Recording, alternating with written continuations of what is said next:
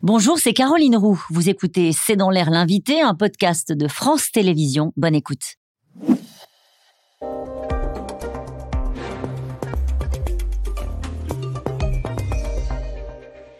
Bonsoir à toutes et à tous, c'est dans l'air l'invité. Je reçois aujourd'hui un prix Nobel français de physique. Bonsoir Alain Aspect, merci d'avoir accepté mon invitation.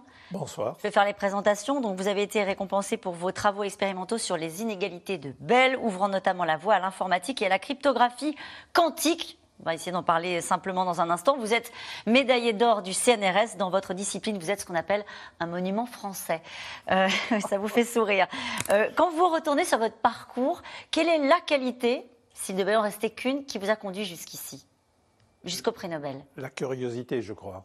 Ouais. Euh, oui, et, et, une forme d'audace, c'est-à-dire quand quelque chose m'intéresse, euh, j'essaie de creuser jusqu'au bout. Ça a commencé tout petit. Vous êtes originaire de, du Lot-et-Garonne. Vous racontez que vous étiez fasciné par euh, tout ce qu'on pouvait démonter, remonter, et d'ailleurs vous continuez à le faire. Oui, oui, oui. Ma, femme s'en plaint de temps en temps. je démonte des fers à repasser. Bon, et après, fait... il ne marche plus. Et vous avez fait beaucoup plus que ça, puisque vous êtes aujourd'hui, et c'est une fierté française, prix Nobel. Ce prix Nobel que vous allez recevoir dans une semaine. Euh, il y a une appréhension. Dans quel état d'esprit êtes-vous? Vous avez écrit votre discours. Quel message vous voulez faire passer? Alors d'abord, il y a deux choses. Il y a le discours au banquet, ça c'est deux minutes, mais c'est extrêmement euh, comment dire, impressionnant. Et puis, il y a la, la, conférence Nobel qui est de la physique. Ça, vous savez, j'en ai fait tellement euh, dans ma vie des conférences de physique que je serais un peu plus tendu que d'habitude, mais ça va rouler. Mmh. C'est l'autre discours qui vous impressionne le plus? Eh ben, C'est-à-dire que le physicien est le premier, puisque le testament de Nobel met la physique en tête, et donc je vais, être, je vais représenter mes collègues physiciens, je serai à côté de la reine et du roi, et je m'adresserai à 1200 personnes euh, à la fin des repas, à la fin des fameux banquets. Vous n'avez pas fait tout ce que vous avez fait pour arriver à cette fameuse journée-là Bien sûr non, que non. Non, pas du tout. Le moteur, ça a été la curiosité. Absolument. En 1982, vous avez en gros démontré, je résume, que Einstein avait tort, rien que ça. Euh, faudrait, faudrait nuancer. Alors, on, on va nuancer dans va un nuancer, instant. Et il a fallu tout ce temps 1982 jusqu'à aujourd'hui pour que vous soyez récompensé. Pourquoi est-ce qu'il a fallu tout ce temps? Alors d'abord, les délibérations des jurys Nobel sont secrètes et on ne le saura que dans 50 ans, mmh. dans, puisque les, les, archives seront ouvertes dans 50 ans. Mais on peut imaginer, surtout si on lit leur, leur citation, que c'est le fait qu'on ait aujourd'hui des applications qui s'appellent les technologies quantiques, qui sont en train de monter en puissance, application des travaux que je, moi et d'autres ont fait il y a 40 ans. Je pense... Comme les lasers notamment, ça parle aux gens qui nous regardent. Oui, alors je, je, je pense que c'est un point qui est intéressant à voir. On a plusieurs exemples où entre le travail fondamental et les applications, il, il s'écoule plusieurs décennies. Le laser a été inventé en 1960 alors que les principes de base de la physique quantique étaient connus depuis 1925. Le transistor a été inventé en 1947 alors que les mêmes principes de base étaient en 1925. Vous voyez 20 ans, 30 ans, 40 ans. Pourquoi il faut autant de temps? Parce qu'il faut que les idées mûrissent et il faut surtout que les, les techniques, pas cette technique-là qu'on veut, mais il faut que les techniques à côté euh, aient le temps de progresser. Pour fabriquer un transistor, il faut savoir purifier les matériaux. Est-ce que vous pouvez expliquer, comme à une élève de CM2, pas très bonne en mathématiques, euh, en quoi consistent vos recherches simplement? Eh bien, l'idée, c'est de vérifier des propriétés euh, prévues par la mécanique quantique, mais qui sont tellement extraordinaires que Einstein avait du mal à les avaler. Euh, et donc euh, Einstein avait découvert une situation de la physique quantique qu'on appelle l'intrication, qui était tellement extraordinaire et qui disait non mais c'est pas possible que ça marche comme ça. Donc vous avez dit en commençant Einstein avait tort, et je crois qu'il faut quand même remarquer que c'est Einstein qui a mis le doigt sur cette situation extraordinaire et qui aujourd'hui donne lieu à la seconde révolution quantique. C'est difficile de faire un métier que personne ne comprend.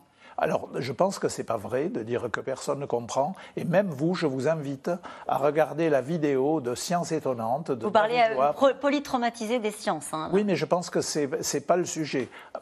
Allez voir la vidéo bon. Sciences étonnantes, accrochez-vous un petit peu et vous verrez que promis, vous changerez d'opinion. Promis, je vais le faire. Mais je ne suis pas la seule dans cet état-là. Un quart des élèves de classe de 3e n'a pas le niveau attendu en mathématiques à l'issue du collège. Euh, les matières scientifiques ne sont pas suffisamment valorisées dans l'enseignement français. Est-ce que vous le diriez comme ça?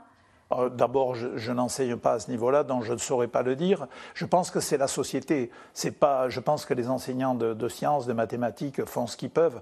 Je pense que dans la société, vous-même, vous voyez quand vous me dites, moi, je comprenais rien, etc. Mais c'est vrai. Oui, d'accord, mais vous croyez que ça, ça aide à donner une bonne image de la science? Ça donne une image de la science, oh, c'est lointain, c'est inaccessible. Non, c'est dur, pour, pour certains c'est dur. Dur, mais je vous assure que, encore une fois, si on se concentre un peu, on arrive à comprendre des tas de choses. Il y a un paradoxe français. Je voudrais qu'on écoute le ministre de l'Éducation nationale, Papendiaï. On écoute. On a un, paradoxe en, France euh, à propos des mathématiques. On est une grande nation de mathématiques, une nation d'excellence avec euh, des prix... Euh, euh, prestigieux euh, accumulés depuis longtemps, des médailles Fields, 13. Euh, on est au deuxième rang mondial avec des mathématiciens de très haut vol. Et puis d'un autre côté, un niveau moyen de la population qui est médiocre. Et c'est le cas également de la population scolaire. Vous avez conscience de ce paradoxe français, c'est-à-dire l'excellence française dont vous êtes un représentant et en même temps un niveau général de mathématiques mais aussi de physique euh, qui est moins bon que celui d'autres pays? Alors en ce qui concerne les mathématiques, il me semble qu'il y a peut-être un petit problème. On a voulu faire trop tôt des mathématiques abstraites et moi qui suis d'une génération où nous avions des instituteurs qui nous apprenaient les tables de multiplication, le calcul mental, etc., je me demande si ce n'est pas une des raisons, le fait qu'on ait, oublié ces, ces principes de base, apprendre à compter je, me hasarde à dire ça, je ne suis pas compétent.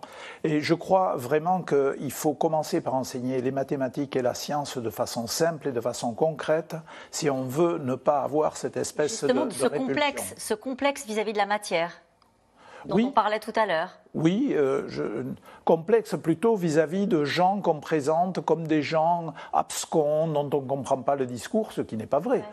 J'essaye d'avoir un discours qui soit compréhensible. Mais je vous ai presque compris. Presque. Euh, en tout cas, les filles et les, matières scientifiques, ça aussi, les femmes, c'est un sujet. Euh, puisque en terminale L, elles étaient 94 000 en 2019. Elles ne sont plus que 36 000 avec des mathématiques en spécialité en 2021. Est-ce qu'il y a une sorte encore de présupposé dans la société sur le fait que les femmes ne seraient pas faites pour les sciences? Ah non, je ne crois pas que c'est que les femmes ne sont pas faites pour les sciences. Non, c'est une, bien compris. C'est une, c'est une, un stéréotype qu'on leur met dans la tête. Euh, alors je crois qu'il y a des moyens extrêmement simples de lutter contre ça. Par exemple, dans mon lycée, le lycée d'Agen, le lycée Bernard Palissy, quand ils ont construit un nouveau bloc scientifique, sur huit salles, il y en a quatre qui ont eu un nom d'homme et quatre qui ont eu un nom de femme. Et bien que les filles rentrent dans des salles qui ont des noms de femmes physiciens, ça peut leur mettre dans la tête que c'est possible pour elles aussi. Mmh. Mais c'est une, c'est un retard de, de, la part de ces disciplines-là, le fait d'arriver à attirer des femmes. Ce sont les familles, c'est la société, vous les journalistes. Alors allez-y, c'est souvent de la faute des journalistes, vous avez remarqué oui. Alors là, pourquoi quel, est, aussi. Quel, est, quel est le message Eh bien, je pense le stéréotype qu'on donne des femmes, on ne montre pas assez de femmes scientifiques. Et il y en a des femmes scientifiques, elles sont souvent sur le plateau de C'est en l'air. Il y en aura une tout à l'heure qui s'appelle Anne-Claude Crémieux bah, et euh, qui, représente dignement la profession. Euh, est-ce que la physique n'est pas autant valorisée que les maths dans l'enseignement? Est-ce que vous le diriez comme ça ou est-ce que c'est euh, à égalité? Alors encore une fois, l'enseignement secondaire, il y a bien longtemps que j'en suis sorti, donc je ne suis pas le mieux placé pour, pour dire ça. Mais je pense que de façon générale, la physique est moins valorisée que les maths en tant qu'idéal, mais du coup, les gens considèrent que les mathématiques, c'est tellement abstrait, tellement difficile qu'ils ne vont pas y aller. La physique est quand même plus concret. Il me semble que c'est plus accessible. Euh, est-ce que les scientifiques français rayonnent comme ils le devraient sur la scène internationale? Oui. Oui. Oui. Ben écoutez, regardez le nombre de prix Nobel en physique. Vous pouvez faire Alfred Kassler, Claude Cohen-Tanouji, euh, Serge Haroche, euh, Albert Fert, Gérard Mourou. Euh, est-ce que, vous, vous avez été, est que vous, vous avez été courtisé par euh, des pays étrangers pour venir continuer vos recherches à l'étranger? Oui, mais j'aime pas faire monter les enchères quand j'ai pas pas l'intention d'y répondre. Donc, mais c'est sûr, j'ai été approché, bien sûr. Et vous avez choisi de rester? Oui. Pourquoi? Bah Parce que je suis bien en France, que ma famille est en France, euh, et que je suis, oui, je suis vraiment intégré dans la société. Il y a une notion que vous développez qui est très intéressante. Vous dites les jeunes, ils sont préoccupés euh, par l'avenir de la planète, et au fond, la science doit être une réponse. C'est vrai qu'on entend, quand on entend beaucoup l'idée de lutter contre le réchauffement climatique, il y a une partie des écologistes qui disent qu'il faut ralentir, il faut plutôt aller vers une forme de sobriété, de décroissance, de non pas aller vers le progrès, vers la science. Vous, vous dites l'inverse. Ben, je, je pense qu'on mélange tout.